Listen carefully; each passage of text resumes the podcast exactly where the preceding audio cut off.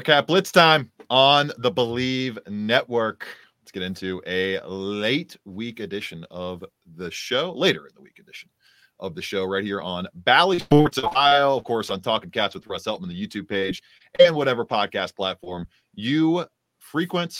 You can find us there as well. Subscribe, rate, and review. I'm your host, Russ Heltman of allbearcats.com. He's my co host, Neil Meyer of the frontofficenews.com and all Bearcats as well.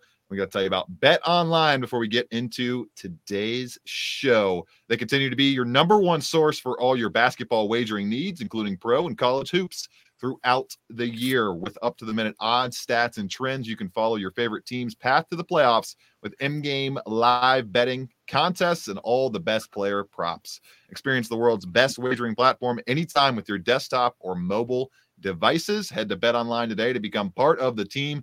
And remember to use promo code BLEAV. That's B L E A V for your 50% welcome bonus on your first deposit. Bet Online. The game starts here. Neil, we're in the thick of basketball season, but we had a abrupt news drop from the football program in recent weeks. Let's get to that first as De'Rail Sims, kind of one of the big portions of this running attack. Running backs coach De'Rail Sims, of course, leaving UC to take the running backs coach role at Tennessee. And we'll start there, Neil. We'll dive into some other things this show as well in terms of UC athletics. Check in on the women's basketball team as they start to wind down their season. Just three games remaining in the Big 12 slate for Katrina Merriweather's first run as head coach of that team. And we will also look at Jizzle James performing like a top 15 freshman so far nationally in the 2023 24 season. Plus, we'll close the show with a look at TCU, a game that could ultimately be the fulcrum point and the game that decides the NCAA tournament fate of the Bearcats when the season is all wrapped up on the men's side in just a couple weeks. But first, Neil, let's get to De'Rail Sims, who is no longer with the program, takes the job at Tennessee. I think it's a decent loss, Neil, but not one that should ultimately keep UC from matching or exceeding the heights that they had on the ground in 2023. Yeah, and if you ask me personally, Russ, I, I would think it's a significant loss just due to the, how the season went last season. Obviously, the running game was the bread and butter of Scott Satterfield's offense a season ago, and De'Rail Sims was a huge part of that offense. I mean, you look at what he was able to do at Louisville, what he was able to bring here to Cincinnati, he led this, got this team back to a top five rushing attack in all of college football behind Corey Kiner's thousand yard season. I thought he was a drastic part in Corey Kiner's success this season. I mean, Corey saw career highs in just about every statistical category. Um, average 5.5 yards per carry, if I remember right, 1,070 something yards. So overall, it was a it's a huge loss. And I mean, you look at him uh, from that standpoint and what he was been able to do. This was a Cincinnati team that averaged 217 yards on the ground per game, which was fifth in all of college football. But matter of fact, it was third in the Big 12. But the only schools ahead of them was West Virginia and UCF. So they're third in the Big 12 in rushing a season ago, and now you lose your top running back coach and De'Rail Sims go to Tennessee. And everybody knows the SEC. It's like if you're losing coaches and assistants to the SEC or the NFL, which is something Scott Satterfield has done now twice this offseason with Brian Brown heading out to Ole Miss, it's it means you're doing things in the right direction. You're doing things the right way. Where if these SEC schools or the NFL teams come calling for your assistance, it means you have the right guys. And I mean that even happened before he came to Cincinnati. I mean, he had his tight ends coach was poached by the Indianapolis Colts before the Yeah. season even started. So overall, you're looking at the guys that Scott Satterfield is considering as assistant coaches for the staff, and these are guys who are drawing interest from other programs all across the college football landscape and potentially the NFL. So for De'Rail Sims to lo- leave right now for Tennessee, it sucks. I think it's a significant loss, especially there with how the rushing attack was really kind of guiding this team throughout the 2023 season. It was an up and down season. They faced a lot of adversity, but I think the one thing that we can talk about, Russ, that remained steady throughout that season was the rushing attack.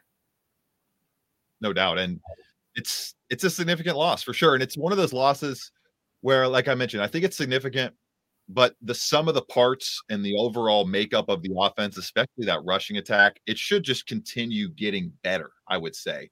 I I think the rushing attack, it would be a more so a trepidatious like type of situation, Neil, if Nick Cardwell were to leave abruptly here in the next few weeks. If he were the one that was leaving in terms of just being a big part of that run scheme, a big part of this the down to down, day to day tutelage of that offensive line, it's it's kind of going without saying. People know this nowadays in 2024 as we sit here in the sport of college football and football at large.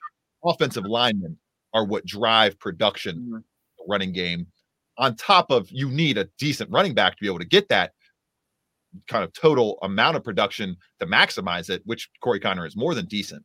But I don't think the the loss of De'Rail Sims is going to necessarily make the running back room bad all of a sudden or turn the offensive line, make them not be able to block all of a sudden. The, the, the integrity of the run game should still be there, but it does start to worry you a little bit, Neil, in the fact that on one side, it's a great thing that assistants are getting plucked away from other schools when you think about other schools looking at them as top options as Scott Satterfield has brought in the best guys possible for him to be able to get on his staff. But Neil, you have that other side of the coin where as a team in the mid tier of the power conferences, as a team trying to get a foothold in the Big 12 and trying to just get its standing, get its bearings in this power conference life to constantly every year so far have guys get plucked away from your staff offensively, get that brain trust kind of chipped away at, it, it's it's really difficult because, I mean, in terms of De'Rail Sims and his options, and when you look at Brian Brown, you can't come up with the same alma mater status uh, that UC had in the case of Ole Miss with Brian Brown. But it would be nice, Neil, if UC could, and they've already added money to the assistant pool last year. But if they were able to meet the same monetary values that these assistant coaches in the SEC were making, it would make these things a lot easier. But that all boils back down to the TV revenue and the ultimate fact that the Big Ten and the SEC are in one financial playing field and everybody else is in another one. Yeah, absolutely. And that's something that you talk about was the assistant salary pool. People forget that when Scott Satterfield was hired, he actually took a lesser amount of salary to have his assistant salary pool bumped up tremendously. And I believe it was probably highest... anticipating some of this, right, Neil? Don't you think? Yeah, absolutely. And I believe, if I remember right, it was the highest assistant salary pool in program history, if I'm yep. mistaken.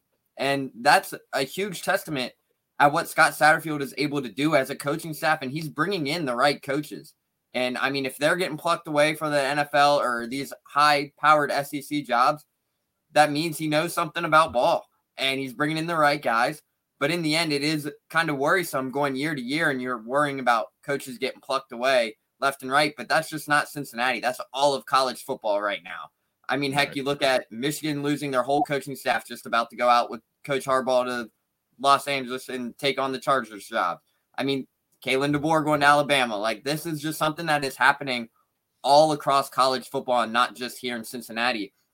But losing a guy like De'Rail Sims, obviously, is going to be something substantial right now because you look at what just happened over recent weeks. You land a four star commit in Zion Johnson, where De'Rail Sims was the lead recruiter on the case. And and who Zion was one Johnson, of his offers, Neil? Tennessee. And he was a top 250 prospect and chose to come to the Bearcats. And then ultimately, De'Rail Sims takes the Tennessee job. And now it's like, what happens? Obviously, no one knows what's going through the young man's mind. But overall, he is the number one recruit right now in the class of the 2025. So overall, that's something to keep an eye on and monitor because you never know in these recruiting situations, especially when you see a lead recruiter kind of leave or take a new job.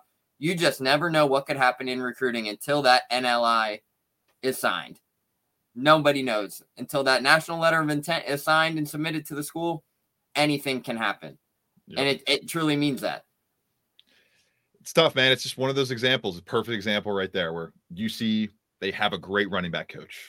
They have him entrenched. They got him on the on the recruiting trail, getting premier talents in terms of what UC has historically brought in from the high school ranks. The best 2025 recruit so far. Obviously, we're very early. I think he's just Mm. the he's I the he's fourth the overall fourth member recruit. of the class. Yeah, he's the fourth commit overall. So it's obviously very early. We're going to get hopefully some more four star news down the line in the, in the spring and summertime. But that guy signs two weeks later. Tennessee sees, oh, he brought in a four star. Oh, we just lost our running backs coach to the NFL. Tennessee did. And Jacksonville Jaguars hiring away their coach.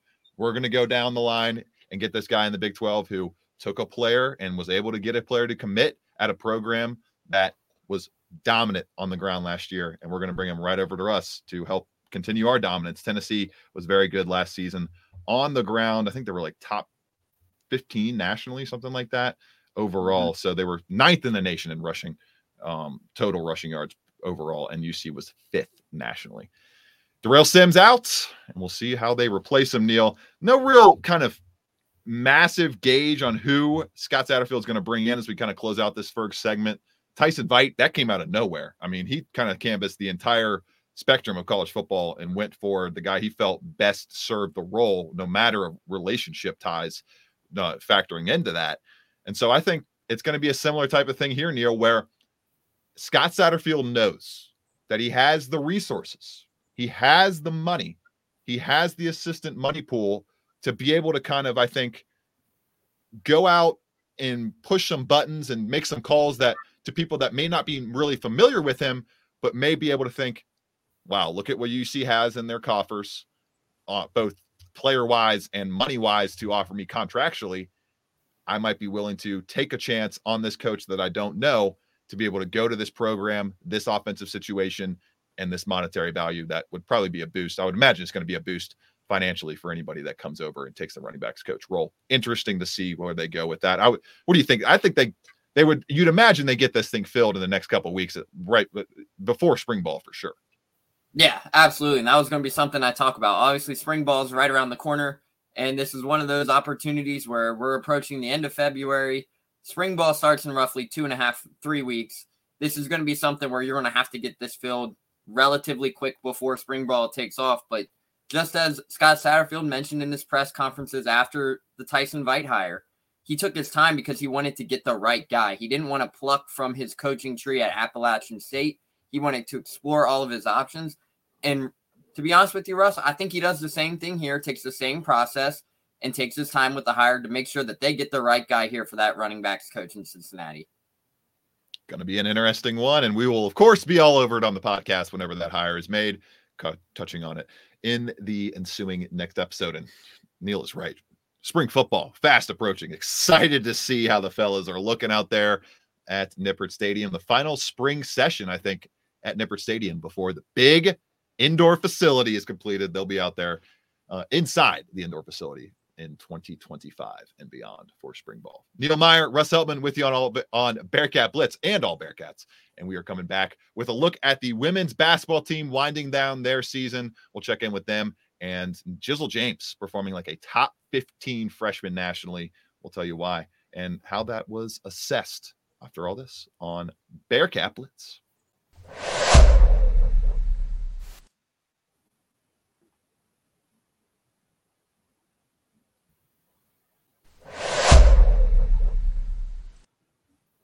Switching to the hardwood, Neil, for the rest of the show here and looking at the ladies' side of things with Cincinnati at 12 and 14 as we currently stand as of this recording in their 2023-24 season. Games remaining against Texas Tech, number 24 Baylor, and at Iowa State. They're at Texas Tech, Tech up next this coming weekend, a 3 p.m. tip there. And Neil, they're on a unfortunate four-game losing streak after pairing back-to-back wins against Texas Tech a few weeks ago and at UCF, but have gone on to lose their past four games. Overall, four and eleven on the season in the Big 12. They're 12 and 14 overall. what would you say in terms of the expectations? You're a little bit closer to the program, obviously, than I am. Going into this season versus where we stand now at 12 and 14, how would you assess year one and under Katrina Merriweather? Yeah, year one, I think Katrina Merriweather and this staff, they're they're knocking it out of the park. Yes, the record is still sitting at 12 and 14 on the season, just four of 11 in Big 12 play, but you're looking down from a season ago in 2022 to 2023 where the program finished 9 and 21 and 2 of 14 in the American Athletic Conference. They lost six straight to end the season. Katrina had to not only re recruit the girls that were still here, but she had to go out and recruit her own staff, her own uh, recruits as well, bringing in a staff. But you also look down at their record this season. They're without Maya Jackson, who missed time at the beginning of the season with a knee injury. She came back. She has not played since middle of January after mm. re-aggravating the knee injury. So she's been shut down completely. That was their one of your scorer. top three scores, top three offensive players right there. And she was leading the team in scoring, three point shooting. She was one of those guards who provided veteran experience, leadership, could do everything just about for that team. And then she gets banged up, and then you lose time with Destiny Thomas and Clarissa Craig were also hurt They're in the front court for Katrina Merriweather as well. And they were banged up in the front court. Clarissa Craig missed the first 10 games of the season. Then Destiny Thomas missed like a two to three week period. And then Clarissa comes back. So they're starting to get fully healthy there as well. But really, they have been relying on Jillian Hayes and Malaya Williams and even true freshman Reagan Jackson at times. So, I mean, and Ariel Jackson as well to throw in there. She's picked up a big role with Maya being out. But overall, those four, I mean, Jillian Hayes, I mean, she solidified her spot into all time Cincinnati legacy with uh, what she's been able to do over the last four seasons. She just picked up her 1,000th point and 800th career rebound. So that is fantastic for Jillian Hayes. I mean, that is top 10 in each category for her. Still has an extra year of eligibility left as well with the COVID year. But right now, what she's doing throughout Big 12 play is fantastic. She's averaging 13 and 9 throughout Big 12 play, which is fantastic. And then Reagan Jackson, I mean, the future is really bright for her. Obviously, taking on a role where she comes into the season not knowing really what to expect at that point guard position, with Maya Jackson and Ariel Jackson looking to take the bull by its horns at that point guard, the one and two guard position. And then Reagan Jackson gets forced into a role where she has to go and play significant minutes after the injury. And she's taken advantage of her opportunity as she's averaging nine points a game and she's a true freshman.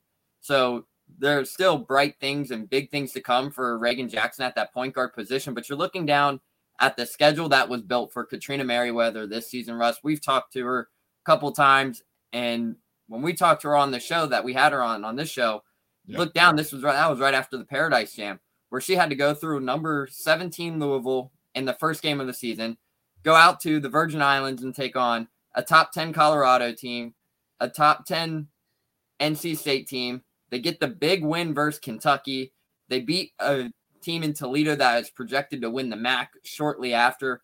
So they are taking the steps in the right direction. And I can tell you right now, with what Katrina Merriweather and this staff is doing on the recruiting trail, it's going to be a fun time in Clifton with how they're attacking the recruiting trail. They're doing it the right way. You see the caliber of prospects they are bringing in. We have seen D. Alexander on campus a couple times for unofficial visits. That is a big priority target. They are making a huge effort to keep her home here in Cincinnati, the Purcell Marian Star. So I think right now that they are doing a fantastic job at building this thing back up from where it was a season ago, getting this culture and this program back. The sisterhood motto, I think, is fantastic. It really shows the motto and what they are trying to build here.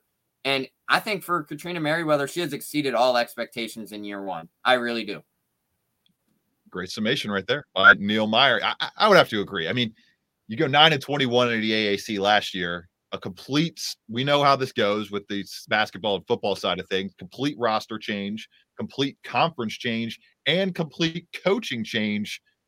I would say it went about below expectations in football, but I would say it went above expectations in basketball. Katrina's done a very solid job. And as you mentioned, Neil, the talent is just going to keep getting better and better and better baseline for this program over the next few years. And we'll see if they can hopefully break this losing streak to close the year, maybe get one or two more wins, finish it out strong. and maybe make some noise in the conference tournament. You never know what can happen there. Shout out to Jillian Hayes, though. Great, great Bearcat, great, great career. And Bearcats fans, I'm sure, hoping that she can be that final veteran piece that returns next year on what should be an even more talented roster for Katrina Merriweather and company. Real quick, Neil, before we get to a TCU preview, I wanted to note Jizzle James and just how well he has played compared to other freshmen this season. According to evanmiya.com, James is the 13th best freshman nationally by Bayesian performance rating. It's kind of his all encompassing analytic metric look that he applies to lineups, t- full teams, full players. It's kind of like EPA in football, similar type of thing. And James is actually, funny enough, Neil, performing at a better game to game and overall season rate than the man who scorned Cincinnati to go out west to play for USC, Isaiah Collier, who is at 24th on the Bayesian performance rating among among freshmen, and Jizzle James is above him at number yeah. 7.5 points, 2.1 assists. Played a little bit worse in conference play, Neil, but he's shown up in some big games so far this season, and he's done more than enough to make fans believe that he can take a massive leap in year two.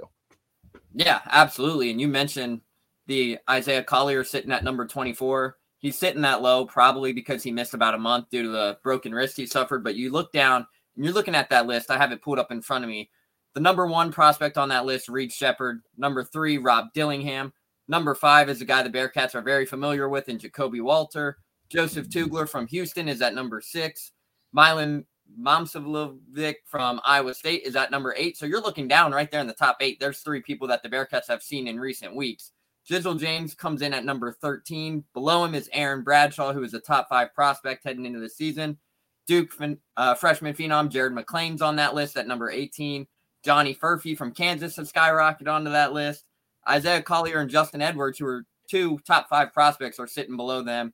So Jizzle James has proven that he has been able to take the bull by the horns and be that impact player at that point guard position. And Russ, I don't know about you, but there are some times where you look and you watch Jizzle James play and you're you just sit back and you're like, he's only 18, guys. Right. He's only 18 making moves where I mean he's going into the paint sometimes, Russ, bullying these bigger size guards and wing defenders with ease, just getting to the spot.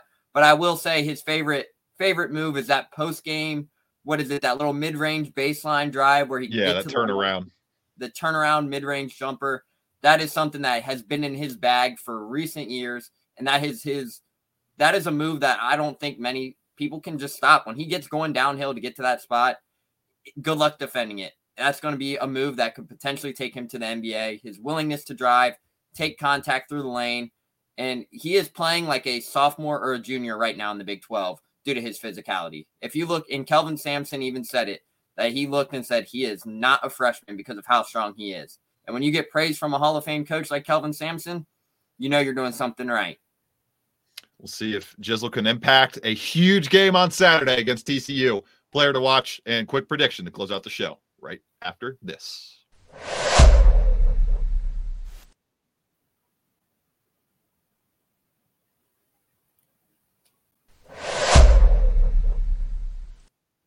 Real quick, Neil, the big one, a massive, massive road matchup for Cincinnati at TCU. These two teams both hanging on to the NCAA tournament bubble, and whoever loses is in a bad, bad way for their chances to make the NCAA tournament.